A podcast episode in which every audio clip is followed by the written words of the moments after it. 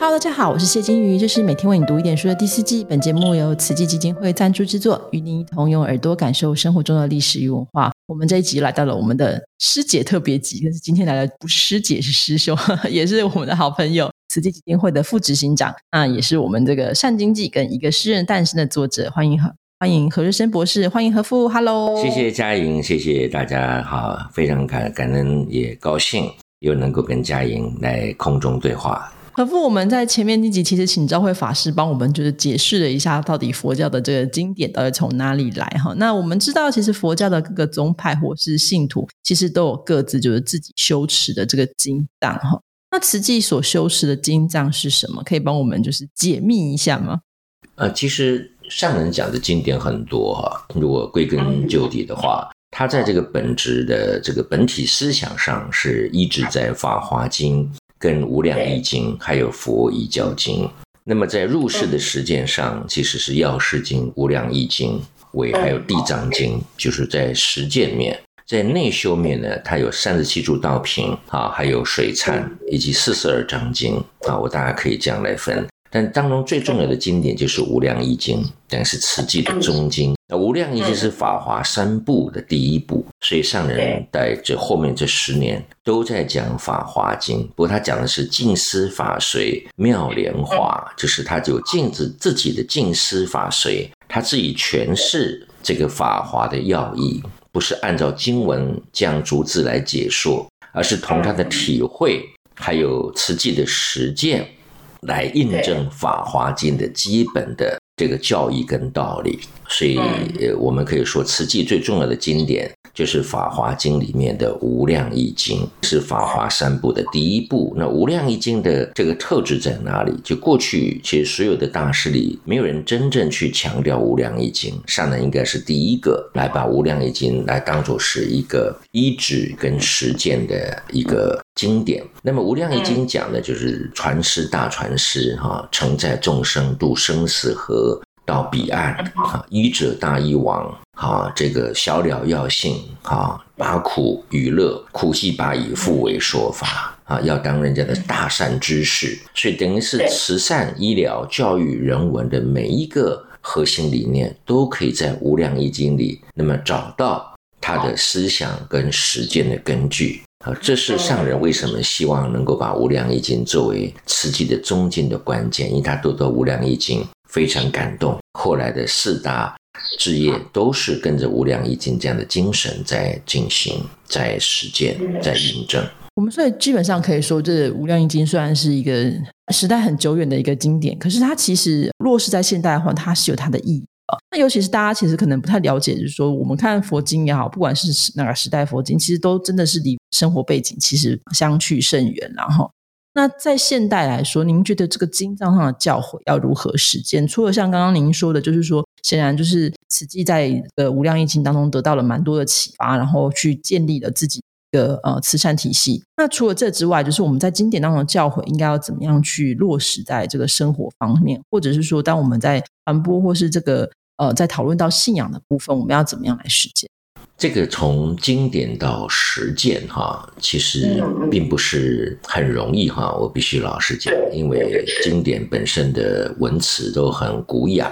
哈，也比较深奥难懂，哈。比如说《无量易经》的核心思想，它就是性相空寂，嫉妒情深，这你一向。你不止内心要性向空寂啊，就是要随着空性，是指一种很大的包容，对众生有绝对的包容。空不是没有，它是绝对包容的意思。不执着在任何这个有形的物质、有形的这个名权利啊，都都不执着，欲望也不执着，这叫性向空寂。不止要这样，你还要嫉妒群生，就要你要嫉妒所有的众生。那么以上人的体会就是静极清澄，志玄虚默，手之不动，一百千劫。就是志心静极清澄，心很静，那么欲望至极了，静极啊就会清澈，像湖面映照大地叫澄。所以静极清澄是内心随着欲望所有的思绪都很清净，就能够映照一切众生。这样的心境呢？还有志玄虚末，志向高远，玄是高远的意思。智选虚，虚怀若谷，末，广漠无边啊！你能做到静极倾城，智玄虚末，那么就是在这样的境界呢，守之不动，一百千劫不容易。然后这无量法门就能悉现在前，得大智慧，通达诸法啊！这是上人最感动的《无量易经》的金句。这样的一种体会，其实凡人是很难的哈，所以上人才是创造。这个慈善的平台啊，医疗的平台，教育的平台，人文的平台，环保的平台，让你去体会啊。那么这样的一种不执着在自我的欲望，而能够啊为众生付出，所以他才说啊，你要付出无所求，付出还要感恩。他就教你这样的实践之道。那付出就是一种智慧，就是嫉妒群生；无所求就是一种空相，我没有所求啊，所以我内心很清净。所以性相空即，嫉妒群生。上人的这个做法就是要你付出无所求，无所求就是性空，付出就是嫉妒群生，就是一种智慧啊。所以他是用具体的方式来教导你佛法，不止付出无所求，付出还要感恩，还要感恩。那你一感恩的时候，你就会无所求。所以我觉得它是一个非常彻底的一种实践的智慧，在实践当中去体现佛法，什么是性空。什么是度众生？我觉得他把《无量易经》整个透过自己的平台，让你在实践中能够真正体会啊，原来我付出无所求，这么快乐，心这么清净啊！哟，这就叫性空啊！我不断的为众生付出，我得智慧，所以慈济就是，并不是得一切智慧再去度一切众生。是你能够度化一切众生，得一切智慧；你能够度化一切众生，能够养一切的慈悲，是倒过来，不是我先有再给，是先给了才有。你有能量，你有爱，再去爱，不是你爱了就有能量，因为你本来就具备爱的能量，只是你忘记了。只有在实践中，你会把那个能量找回来。所以先给才会有，不是先有再给。我们这样听起来的话，就基本上就是经典的实践。它除了有要有师傅本身的提示跟这个点化，因为我们这有时候真的有点愚昧，也不知道什么意思。但是除了这点化跟这个呃开示之外呢，在这个生活当中也是需要，就是你也去实践才能够理解，要不然可能听完之后就说嗯很有道理，我也觉得很棒，但是回家就可能就忘记了。所以这个。不管是从做中学或是怎么样，就是这个实践的道理是很重要的哈。那我也觉得有好奇的地方是说，既然就是在这个义理上的解释到了，那实践的部分我们也做到了。那大家就是实践上在实际上在执行这些善的这个行为的时候，或者说大家行善的过程当中。这个经藏的这个力量会怎么样发挥作用？我们可以呃，如果不要从佛经，如果我们从比较平易近人的 心理学，或者说这个您的观察里面的话，它是怎么样发挥作用的？这点我非常好奇。上人呢，除了这具体的慈善实践以外，哈，他的确开拓一个新的一种诵经的方法。过去我们就是诵经，上人就开拓叫经藏演绎，哈，它不是演剧，哈，它实际上是一种演绎。意就是说，对于经典的理解叫演绎哈。那么它透过音乐，透过各种的肢体的这个表现，啊，甚至还有一些啊剧情啊，让经典的义理能够具象化啊。它结合了音乐。结合了这种肢体的演出，结合了剧情的传递，哈，它体现出一种新的诵经的方法。比如说，我们以水忏最著名的水忏哈为例，嗯啊，这个六道的状况，它都从这个啊经藏演义当中，能够把具体的显现出来，人如何会梦历六道啊，杀生的后果等等，它都演出来。这最重要是。大家在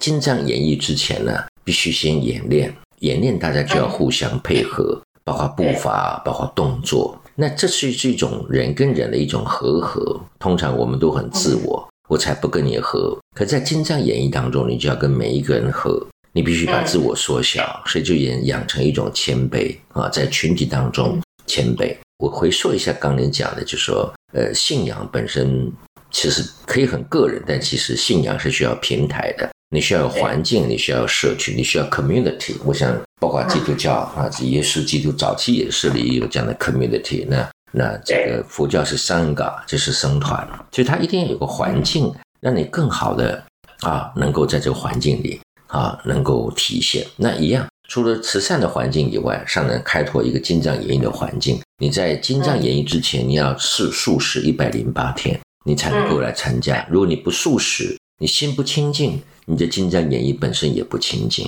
这是一个非常呃，这个非常有智慧的一种设计。所以每个来参加金藏演绎的都是素食者，即使不是素食者。有位陈师兄，他是企业家，一开始他本来什么大鱼大肉都吃的哈，山珍海味，七部豪华轿车。金藏演义以后，全部素食，把七辆豪华上千万的轿车通通卖掉，就留下一个最简单的车辆。但是这是一种心灵的一种转化，所以晋江演艺本身能够转化人的心灵。因为你素食，然后你在社区的小团队里开始跟别人合作。而且你不是用嘴里念出这个经典，你是用身体跟这个经文融合在一起，你想的更更深刻，对吧？更深，你你每一个动作里都是代表一个经文，因为是手语嘛，啊，手语就是要演出那个经文的内涵，所以你不只是这个口在经文中，你的身心肢体都在这个经文当中，而且你还跟别人配合，啊地上画很多线，每一个动作你都要符合那个规律。所以既有一种很强烈情感的表达，又有一种很规律的一种纪律，两个同时并存。我认为这是慈济一个非常呃伟大的地方，就是它能能把极端的热情跟极端的纪律融合在一起。啊，在体现在慈善如此，医疗如此，体现在金藏演艺也是如此。然后你社区合作以后，你还有更大团队，上万人同时演绎，你就融入一个更大的一种心灵的大海里面。那是一种共振，所以金藏演本身会发出一种共振，一种善的共振，一种心灵的共振。这是荣格讲的集体潜意识 （collective unconscious），就是人的意识里共同发出一种能量，会震慑当中的每一个人，不管他是愚痴的能量，或是。心灵提升的能量，你知道，群体不管是一个演唱会，过去集集权者大量的在一个大集会当中，那么对人进行洗脑，就人在群众中是很无知的，可是人也可以在群众中极端有智慧，极端能够显现良知的，就是端看你的设计。所以我觉得水灿金江演绎上万人集会在那里所发出的善的共振，会感动每一个人。其实我一个朋友基督徒。呃，应该天主教徒，他是律师的夫人，他跟律师，我的好朋友，我就请他来听。一开始敲鼓，鼓声一起，那位是那个夫人泪流满面，就是那种能量场，你可以直接感受到，那是集体的潜意识啊，就是荣格讲的。好，所以我觉得在那个环境里，你好像每个人都被洗涤了，就像好像一滴水回到那个大海，你的一滴水可能有污染了，回到大海又被重新被这个大海。给清洗了，所以上人才说一滴水能够不干涸，来融入闪亮的大海。我认为金藏演绎那个环境就是一个心灵闪亮的大海，会把每一个人都能够涤净。所以无怪乎很多人金藏演绎以后，人格、生活都有个很大的改变。嗯嗯，听起来就是一个心灵上的演唱会，应该是说把你的这个心里面当中觉得很难割舍的东西，都让他透过这个。巨大的洗涤，让你把它洗干净啊！但我觉得这也是很有趣的地方，就是我们觉得一直都觉得很多人，如果像我年 比较年轻的话，你就觉得哇，此际规矩很多，然后我还要演一个这么大的这个这个在做什么，感觉好好像有点可怕。可是如果你可能真实际上就是放松心理，然后亲自去参与的话，你可能就会觉得说哇，它有它的这个作用性。那同时是把这个经文光当中我们觉得非常艰涩难懂的，觉得是千年前的老古董的东西，它可以。透过现代的方式可以演绎的出来，那也许这也是一种超越宗教的力量哈。所以讲一讲，突然觉得蛮期待，好像应该参与一下，很有意义。而且是我记得我真正参加了那个父母恩重难报经啊，演绎完以后，大家都会抱头痛哭，像一家人。所以我认为慈济它能够让不同的医疗的人员、慈善人员、各种教育的教授都能成为一家人，跟金藏演绎有关。那你你抛弃的身份。作为一个纯粹的一个人啊，一个很良知的人，在那里，大家认识，大家互动，大家放下自己的专业，放下自己的执着。所以，为什么他动员很快？就是因为这些人都有情感上的交融，都懂得适时的放下自我的一些见解或一些专业的一些隔阂。我觉得这种非专业的力量，哈，非职位的力量的平台是很重要啊。我觉得，诶，所以当然慈济是比较社群主义者，跟现在当代的年轻人都讲个人主义者比较不一样哈。我爱怎么样怎么，但是你后来会发觉，你通过社群，你个人得到更大的自由，你对自我更有掌握，你跟别人更能够建立爱的关系。因为人其实不是孤独的存在，这是一个很大的一种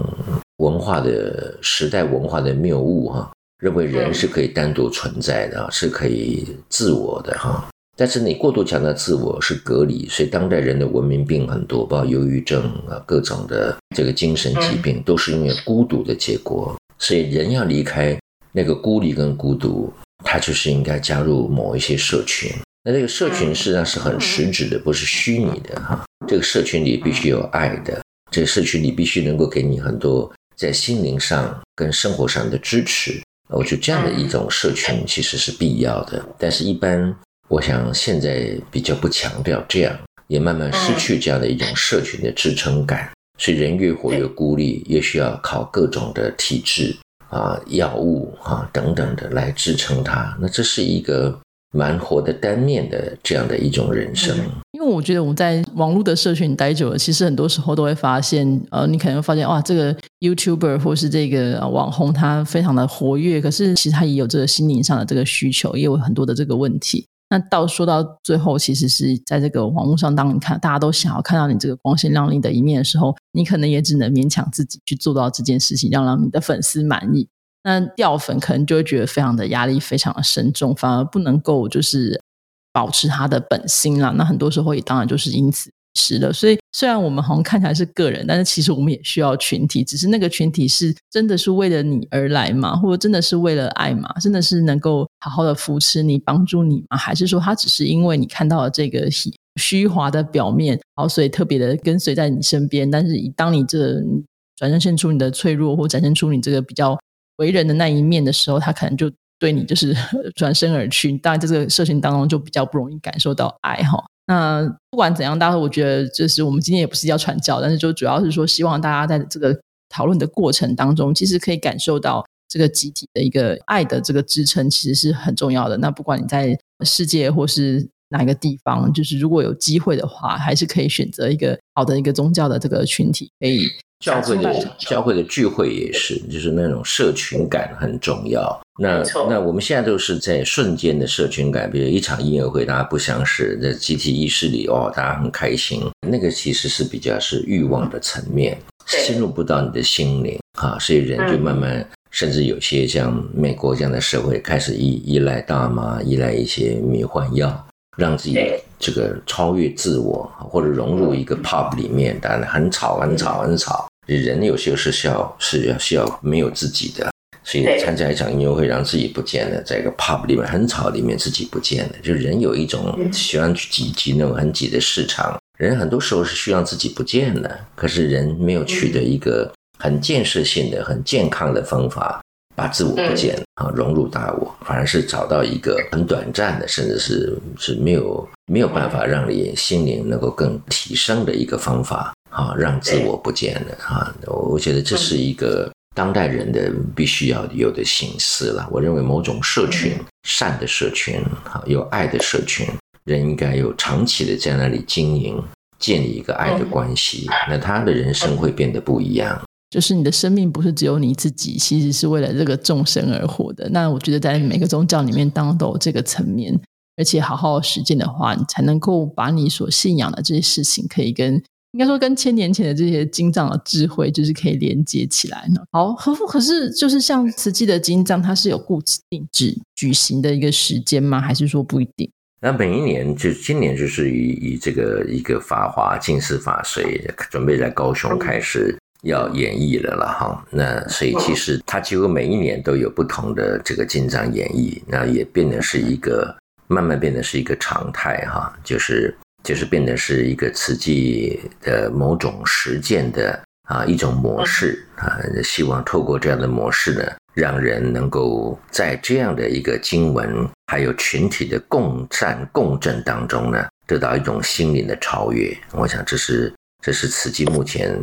持续在努力的一个方向。好的，那大家如果有兴趣的话，我们会把相关的讯息会放在那个 FB 的贴文，还有这个 Podcast 的贴文的下面。大家如果有兴趣的话，可以再去参考一下。如果在你家附近，或是你真的很有兴趣可以参与的话，我觉得也是蛮棒的。好，我们今天就非常谢谢何夫的分享喽，谢谢何夫，拜拜。谢谢金英，谢谢大家，好，再见。